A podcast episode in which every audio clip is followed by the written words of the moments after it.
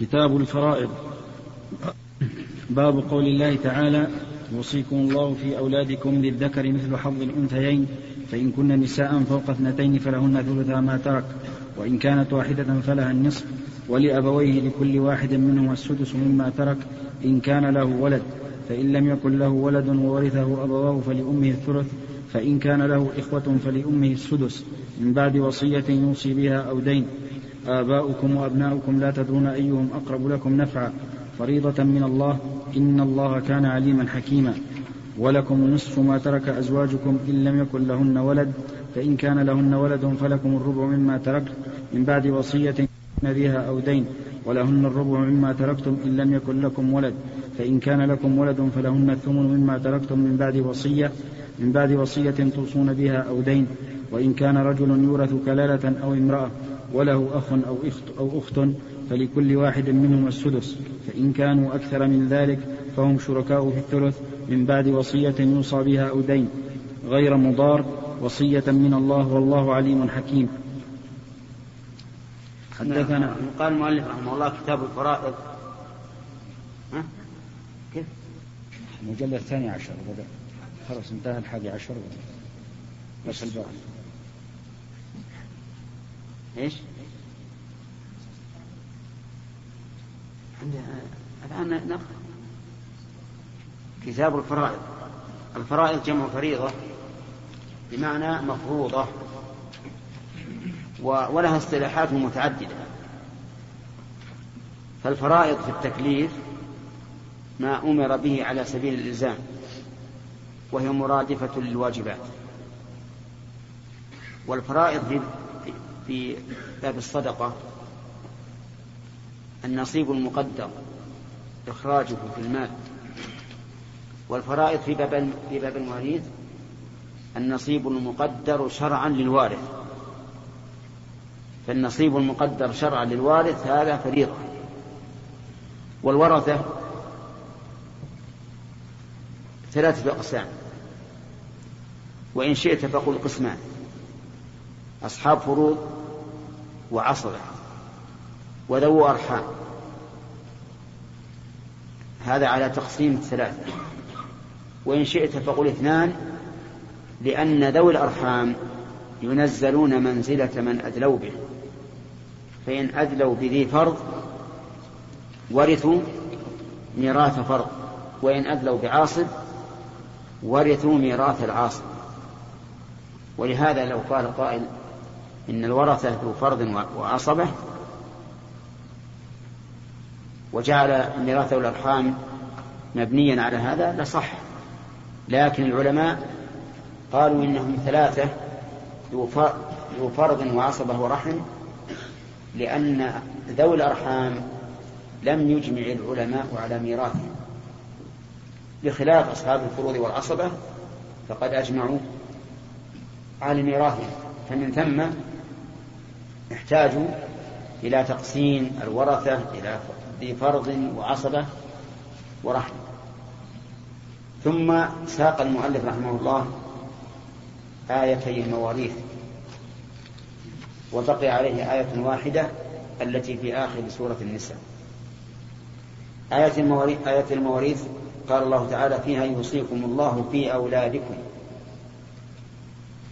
والوصية هي العهد إلى الشخص إلى الشخص بالموصى به على سبيل الاهتمام. وفي قوله يوصيكم الله في أولادكم دليل على أن الله أرحم بنا من آبائنا. لأنه هو الذي أوصانا على أولادنا إذن فهو أرحم بأولادنا منا. والأولاد يشمل الذكر والأنثى. ولهذا قال للذكر مثل حظ الأنثيين.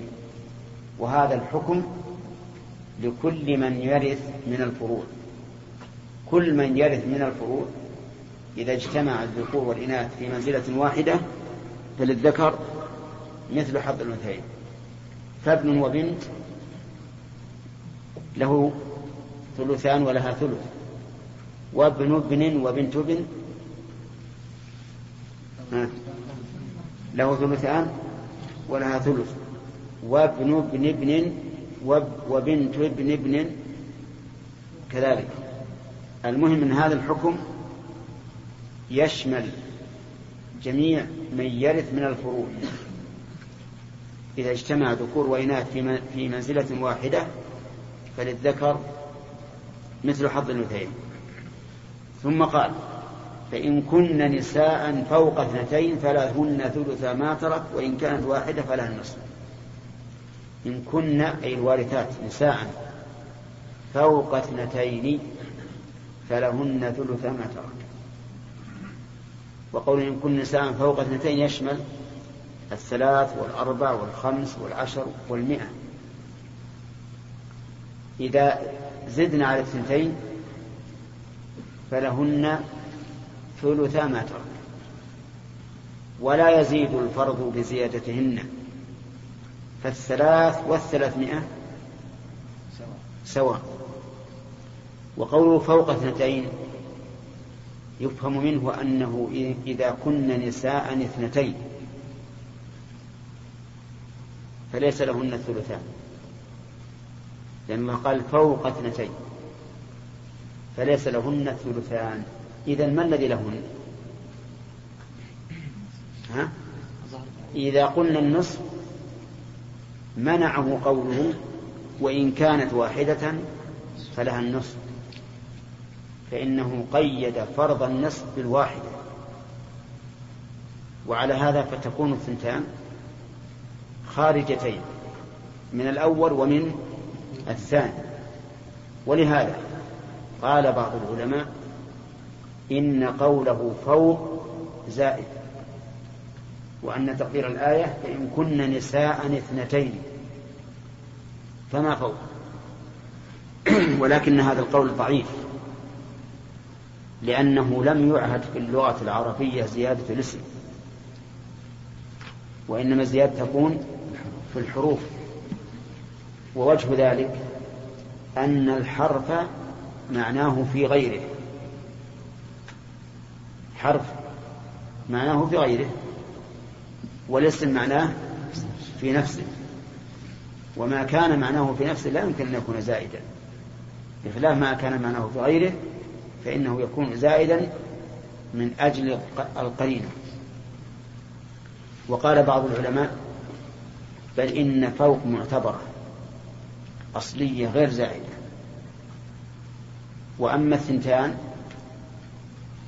فليس لهن النصف لخروجهن بقوله أو لخروجهما بقوله وإن كانت واحدة فلها النصف. وإذا كنا لا نعلم من النساء من الفروع إلا النصف أو الثلثين لم يذكر الله فرضا للفروع من الإناث إلا ها إلا النصف أو الثلثين. ليس هناك شيء وسط بين الثلثين والنصف. وإذا كان كذلك فإن قوله وإن كانت واحدة فلا النصف فلها النصف يخرج به الثنتان فما زال. ويدل لهذا أن النبي صلى الله عليه وسلم أعطى ابنتي سعد بن الربيع الثلثين. أعطاهم أعطاهم الثلثين. ويدل لهذا أيضا قوله تعالى في الأخوات في آخر السورة إن امرؤ هلك ليس له ولد وله, وله أخت فلها نصف ما ترك وهو يرثها إن لم يكن لها ولد فإن كانتا اثنتين فلهما الثلثان مما ترك. قالوا وإذا كانت الأختان لهما الثلثان فالبنتان أولى. لأن صلة البنتين بأبيهما أقوى من صلة الأختين بأخيهما. ولهذا أجمع العلماء بأن البنتين لهما الثلثان. فيكون فائدة كلمة فائدة فوق الإشارة إلى أن فرضهن لا يزداد بزيادتهن. وأنه مهما بلغ من الفوقية فليس لهما إلا الثلثان. وإن كانت واحدة فلها النصف. إذا ميراث الفروع تم كاملا في هذه الجملة القصيرة. إذا اجتمع الفروع الأولاد ذكور وإناث في منزلة واحدة فللذكر مثل حظ الأنثيين. وإن انفردت وإن انفرد النساء فللواحدة النصف وللثنتين فأكثر الثلثان. هذا ميراث الفروع الأصول قال ولأبويه. أبويه يعني أباه وأمه. وإنما أطلق عليهما الأبوين تغليبا وتنويها بفضل الذكورية على الأنوثة. فغلب جانب الأبوة لأنه ذكر وهو أفضل من الأنثى. قال ولأبوين نعم. لكل واحد منهما السدس مما ترك إن كان له ولد. أيضا سهل ميراث الأبوين. كل واحد له السدس مما ترك الابن أو البنت إن كان له ولد. فإذا هلك هالك عن أم وابن فللأم السدس.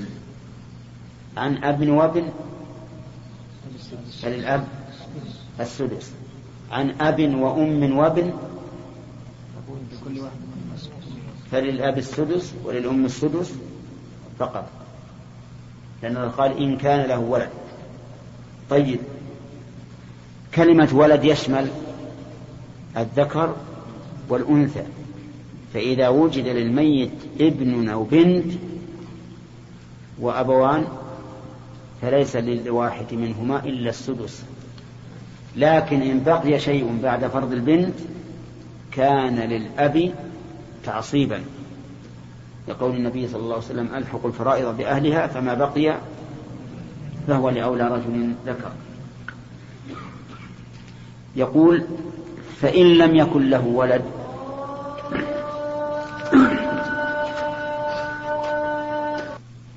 وقلنا إذا كن نساء اثنتين فهل لهما الثلثان أو النصف؟ وقلنا لهما الثلثان واستدللنا على ذلك بنص وقياس. النص ها.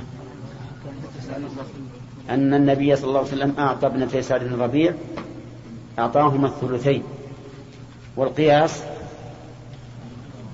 أن الله جعل للأختين الثلثين فالبنات من باب أولى. وعليه فيكون فائدة قولك فوق الإشارة إلى أن الفرض لا يزيد بزيادتهن. طيب. ثم قال الله عز وجل وإن كانت واحدة فلها النصف. الواحدة لها النصف. طيب. وعلم من قوله واحدة فلها النصف أنه ليس معها ابن.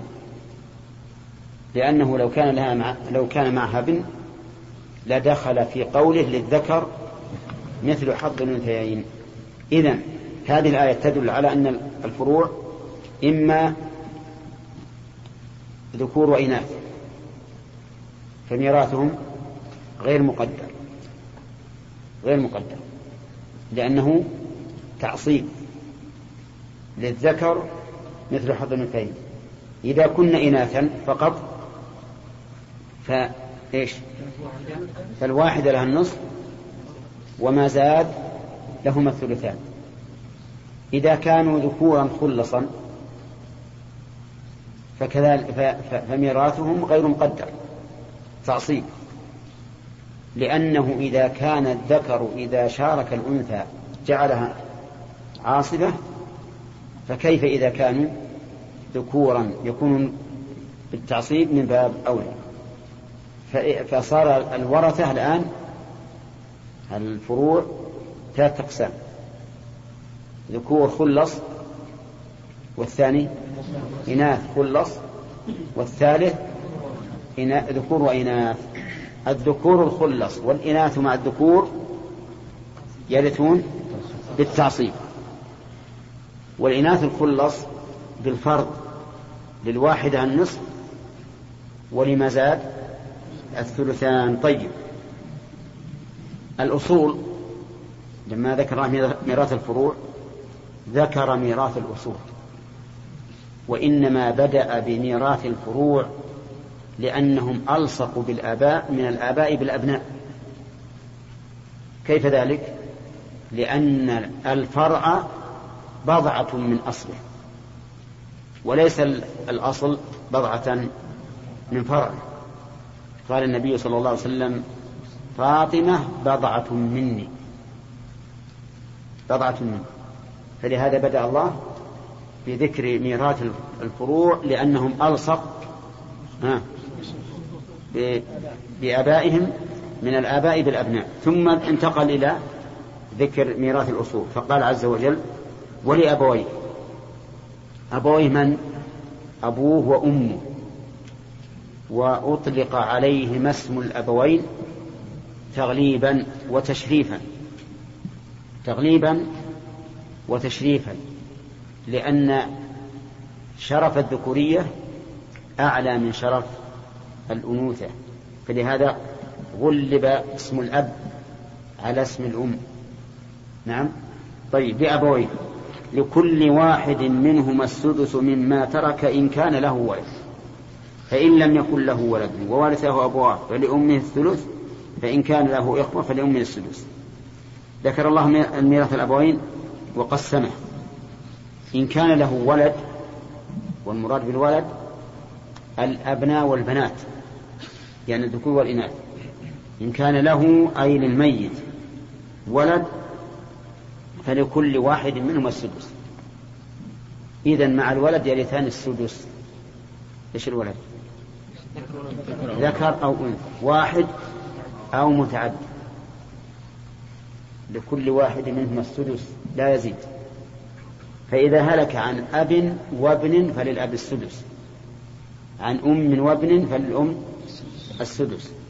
عن أم وأب وابن فلكل واحد منهما السدس. طيب. إذا كان الولد إناثا أو نقول أيضا الولد الذي يكون مع الأبوين إما ذكور خلص أو إناث خلص أو ذكور وإناث. كذا؟ إن كانوا ذكورا خلص فليس للأبوين إلا السدس لكل واحد. ذكورا وإناثا ليس للأبوين إلا السدس لكل واحد.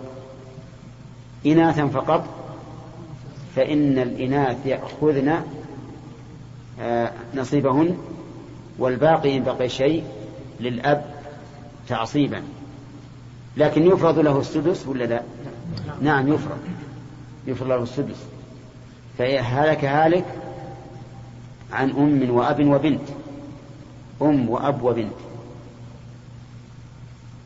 البنت لها النصف والأم السدس والأب السدس. كم بقي؟ بقي واحد. بقي واحد. الباقي للأب. تعصيبا. الباقي للأب تعصيبا. لقول النبي صلى الله عليه وسلم ألحق الفرائض بأهلها فما بقي فهو لأولى رجل ذكر. طيب هلك عن أبوين وبنتين. أبوين وبنتين. الأبوان فرضهما الآن السدس. للأم السدس وللأب السدس وللبنتين الثلثان والباقي ما بقي شيء ما بقي شيء. تمام؟ إذا نظن واضح إن شاء الله. صار الأب والأم مع مع الأولاد لهم ثلاث حالات.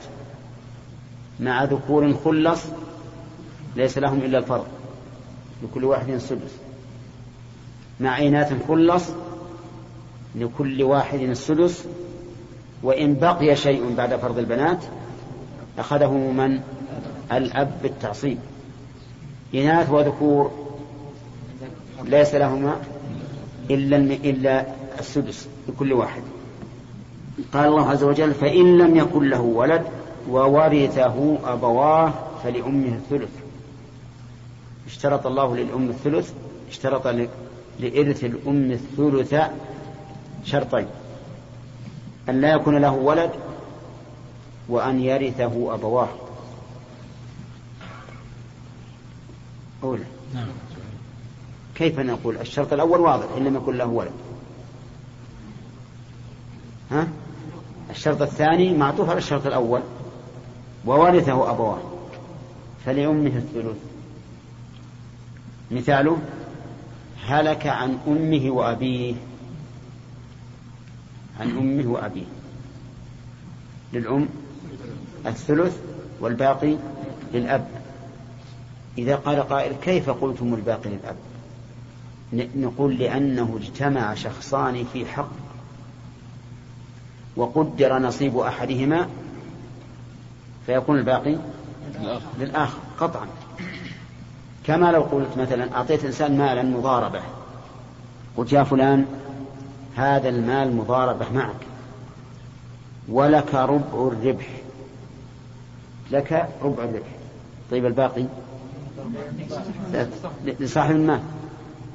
هذا لما قال الله عز وجل فلأمه الثلث وسكت عن الأب علمنا أن له الباقي. وذلك لأن الحق المشترك بين شخصين إذا قدر نصيب أحدهما ها صار للآخر الباقي. طيب. اشترط الله تعالى شرطين. أن لا يكون له ولد وأن يرثه أبواه. طيب إن إن لم يكن له ولد وورثه مع أبويه أحد مع أبويه أحد فإن الحكم يختلف. لأنه فات الشرط. وهذا إنما يكون في العمريتين. العمريتين. وهما زوج وأم وأب. وزوجة وأم وأب. هاتان العمريتان تسميان بهذا الاسم لأن أول من قضى بهما عمر بن الخطاب رضي الله عنه. ننظر الآن الميراث. المسألة الأولى زوج وأم أب للزوج النصف. يبقى معنا نصف. نصيب هذا النصف نصيب الأم والأب. وقد علمنا أن الأم والأب إذا اجتمعا في نصيب صار للأم. علمنا أن الأم والأب إذا اجتمعا في في نصيب فللأم ثلث هذا النصيب. الزوج أخذ حقه النصف ومشى نقول بقي النصف. الأم ثلثه ثلث الباقي. واضح؟ وللأب الباقي وللأب الباقي. وهذا في غاية ما يكون من القياس. طيب العمرية الثانية هلك عن زوجة وأم وأب. ميراث الزوجة الربع أخذت الربع. بقي ثلاثة أرباع. الثلاثة أرباع مال مشترك بين الأم والأب. وقد علمنا مما سبق أن المال المشترك بين الأم والأب يكون الأم ثلثه. إذا للأم بعد فرض الزوجة ثلث الباقي والباقي للأب. وهذا هو الحكمة والله أعلم. في قول الله تعالى وورثه أبواه فلأم الثلث. ثم قال فإن كان له إخوة فلأمه السدس. كان له إخوة يعني الميت إخوة وورثه أبواه فلأمه السدس. والف في قول فإن كان له إخوة واضح أن الجملة التي بعدها مفرعة على الجملة التي قبلها. يعني فإذا ورثه أبواه وكان له إخوة فلأمه السدس. مثاله هلك عن أمه وأبيه وأخويه الشقيقين. كم للأم؟ السدس. لأن له إخوة. للأم السدس. والباقي؟ للأب والإخوة لا يرثون مع الأب. لا يرثون مع الأب. وهذا هو القول الراجح المتعين بمقتضى ظاهر الآية وهو قول الأئمة الأربعة. وخالف في هذا شيخ الإسلام ابن تيمية رحمه الله وقال إن الأمة في هذه المسألة ترث الثلث. ترث الثلث.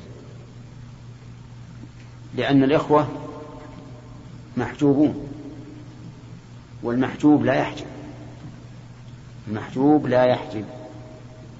ولكن في قوله نظر. وذلك لأن الآية ظاهرة جدا في إيش؟ في أن هذه الجملة مفرعة على ما سبق. يعني لو قال الله عز وجل وإن كان له إخوة لكان هناك احتمال لما قاله شيخ الإسلام ابن تيمية. لكن قال فإن كان فالجملة مفرعة على ما قبلها وعلى هذا فنقول إن القول الراجح ما ذهب إليه عامة الأمة وهو أن الإخوة يحجبون الأمة من الثلث إلى السدس وإن لم يرثوا وإن لم يرثوا.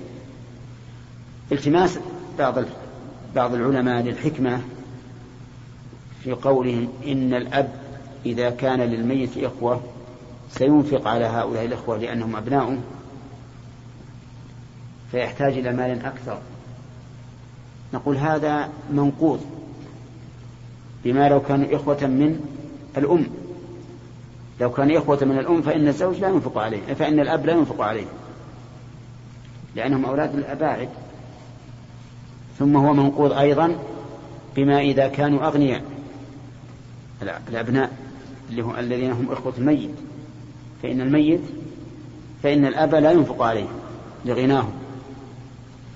لكننا نقول يعني لا حاجة إلى التعليل لأن, التعل... لأن العلة إذا نقضت فقد انتقضت وبطلت. بل نقول إن مسائل المواريث قطع الله تعالى فيها دخول العقل. فقال آباؤكم وأبناؤكم لا تدرون أيهم أقرب لكم نفعا فريضة من الله.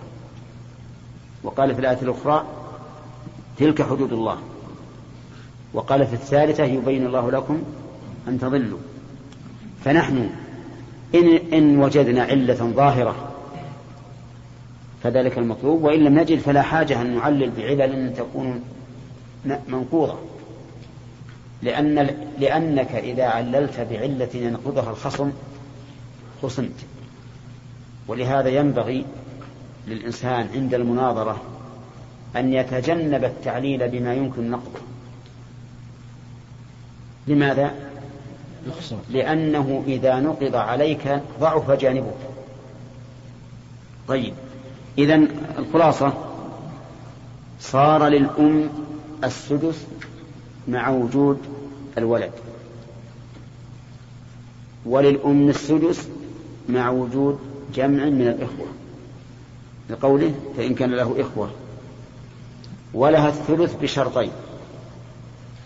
أن لا يكون له أخوة وأن لا وأن لا يرثه سوى أبويه. ولهذا قال الفرضيون إن الأم ترث الثلث بثلاثة شروط أن لا يكون فرع وارث ولا عدد من الإخوة والأخوات وأن لا تكون المسألة إحدى العمريتين. نعم. ثم قال الله عز وجل بعد أن ذكر الفرائض وما آه، يلحقها من التعصيب قال من بعد وصية يوصي بها أو دين يوصي بها من؟ الميت. يعني أن هذا الميراث يكون من بعد الوصية. وعلى هذا فإذا أوصى الميت بشيء فإننا نقدره معدوما من المال. معنى؟ إيه؟ معانا ولا رايح إذا أوصى الميت بشيء فإننا نقدره معدوما من المال. ونجعل القسمة بعد خصم الوصية. وظاهر الآية من بعد وصية يوصي بها. عموم الوصية. أي أن الوصية تقدم على الميراث قلت أم كثرت. ولكن هذا الإطلاق قد قيدته السنة بقيدين. القيد الأول أن لا تزيد الوصية على الثلث والقيد الثاني أن لا تكون لوارث. عرفتم؟ إذا من بعد وصية قيدت بالسنة ومعلوم أن السنة تقيد القرآن وتخصص القرآن وتبين مجمله. فيكون من بعد وصية يشترط فيها إيش؟ شرطان. أن تكون من الثلث فأقل وألا تكون لوارث. قال أو دين. دين في ذمة الميت. والدين ليس هو المفهوم عند العامة. وهو ما أخذ على سبيل التورق. بل الدين يشمل كل ما ثبت في ذمة الميت. من قرض أو ثمن مبيع أو أجرة بيت أو ضمان متلف أي شيء يثبت في ذمته فهو دين إذن الميراث مسبوق بشيئين. هما الوصية والدين. طيب يبقى النظر في الترتيب بين الوصية والدين. أيهما يقدم؟ يقدم الدين. للدليل والتعليل. للدليل والتعليل. أما الدليل فإن علي بن أبي طالب رضي الله عنه قال إن النبي صلى الله عليه وسلم قضى بالدين قبل الوصية. قضى بالدين قبل الوصية. وأما التعليل فلأن الدين واجب والوصية تبرع يعني التطوع ومعلوم أن الدين أهم ومعلوم أن الواجب أهم من التبرع والتطوع. فلذلك قدم الدين على الوصية. فإن قال قائل لماذا قدم الله الوصية على الدين؟ فالجواب على ذلك أن الوصية قدمت على الدين في الذكر لا في الحكم. لأن أو لا تقتضي الترتيب بل ظاهر من بعد وصية إن كان هناك وصية أو دين إن كان هناك دين.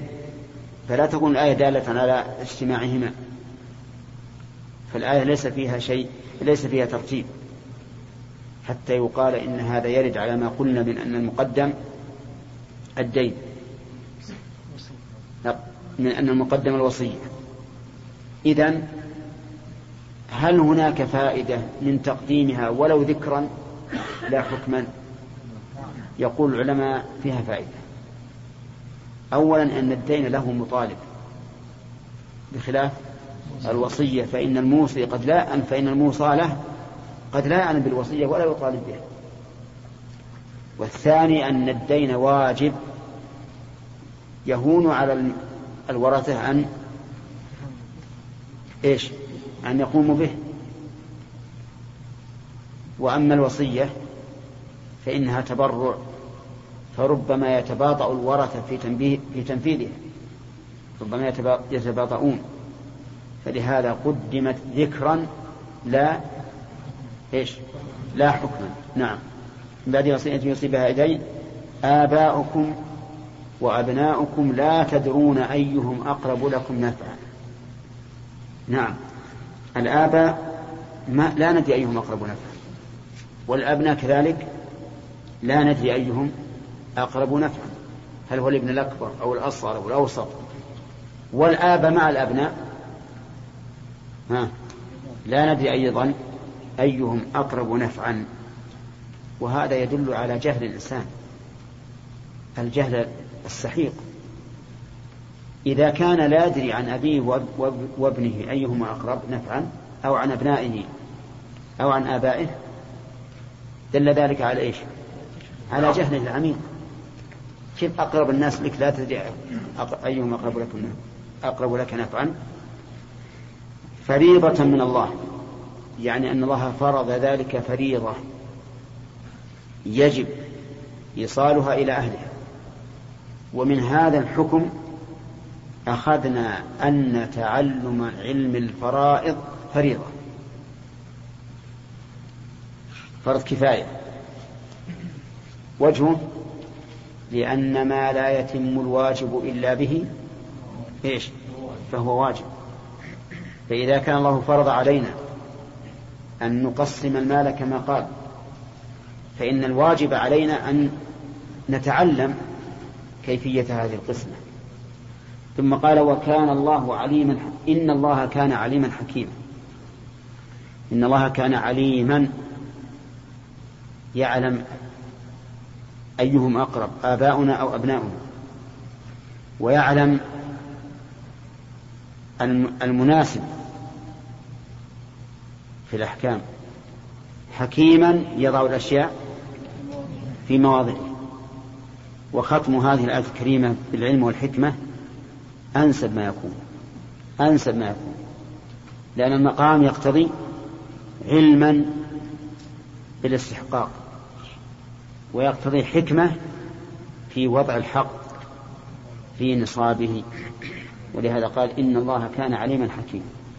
هذه الآية تعتبر آه، باب ميراث ها الأصول والفروع. نعم.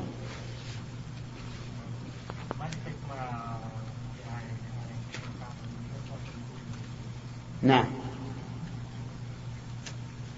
آباؤكم وأبناؤكم. لا تدرون أيهم أقرب لكم هذا ما, ما ندري. الله أعلم. هكذا أمر الله. في في الدنيا وفي الآخرة. نعم. نعم.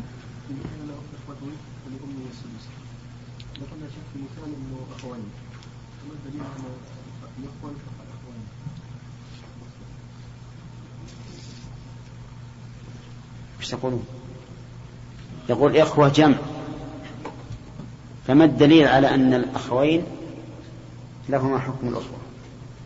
أقل ما يطلق عليه لأن إذا كان أخ مفرد أخ يقد واحد وأطلق يتنفع لكن لماذا لم يقل له أخوان؟ لأن إذا قال أخوان لا تشمل فأكثر أين؟ لكن قال إخوة يعني مراد الجنس؟ يعني مراد الجنس جنس الإخوة. مشكلة يرد عن الواحد.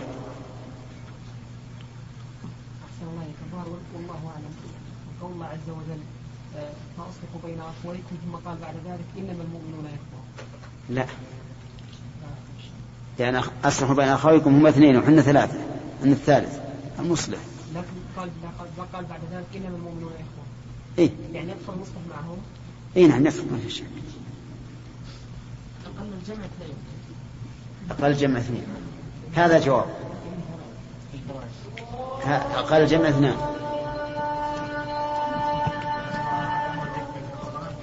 قال الله تبارك وتعالى ولكم نصف ما ترك أزواجكم. اللام هنا للتمليك. نصف ما ترك أزواجكم ما ترك من كل ما يتمول ومن كل اختصاص ومن كل حق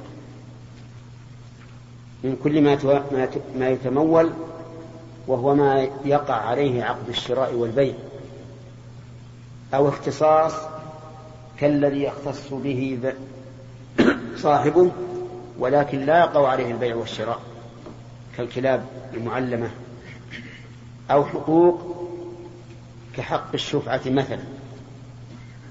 فالآية ما ترك عامة للمال والاختصاص والحق كل ما ترك. وقول أزواجكم جمع زوج والمراد بهن النساء. والدليل أن المراد بهن النساء قوله ولكم الخطاب هنا لمن؟ للذكور.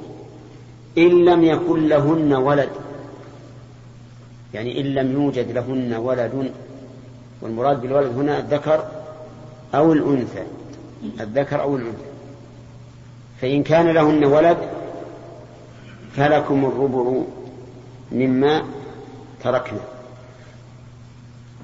وكلمة ولد في الجملتين نكرة في سياق الشرط فتكون عامة للواحد والاثنين وتكون كذلك عامة لولد الصلب وولد صلب الصلب.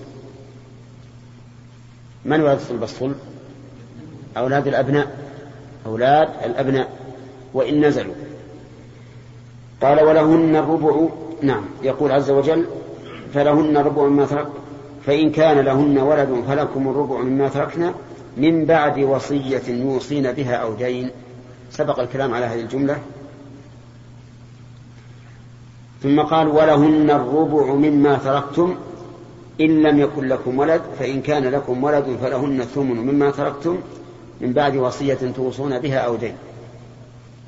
وهذه أيضا نقول فيها كما سبق في إرث الأزواج من زوجاتهم. إلا أن الحال التي يكون فيها للزوج الربع يكون للزوجة الثمن. والحال التي يكون للزوج النصف يكون للزوجة الربع. طيب. عموم ولد في الموضعين تشمل الولد من نفس الميت أو من غيره. فلو كان للزوجة التي ماتت ولد من غير الزوج الذي يرثها فالحكم لا يختلف. بين أن يكون من و... من زوج سابق أو أن يكون من الزوج الذي ماتت في حب... الذي ماتت في حبالها وكذلك الزوج إذا مات. لا فرق بين أن يكون الأولاد الذين خلف من هذه المرأة التي ورثت أو من امرأة أخرى. فالولد يعتبر بالميت ولا بالباقي؟ ها؟ بالميت ولا بالباقي؟ متأكدون؟ طيب. الباقي المرأة تلف الزوج. فإذا مات الإنسان الزوج وليس له أولاد وللمرأة أولاد كم ترث؟ إذا المعتبر الميت. ولهذا قال إن لم يكن لكم. ثم قال عز وجل وإن كان رجل يورث كلالة أو امرأة.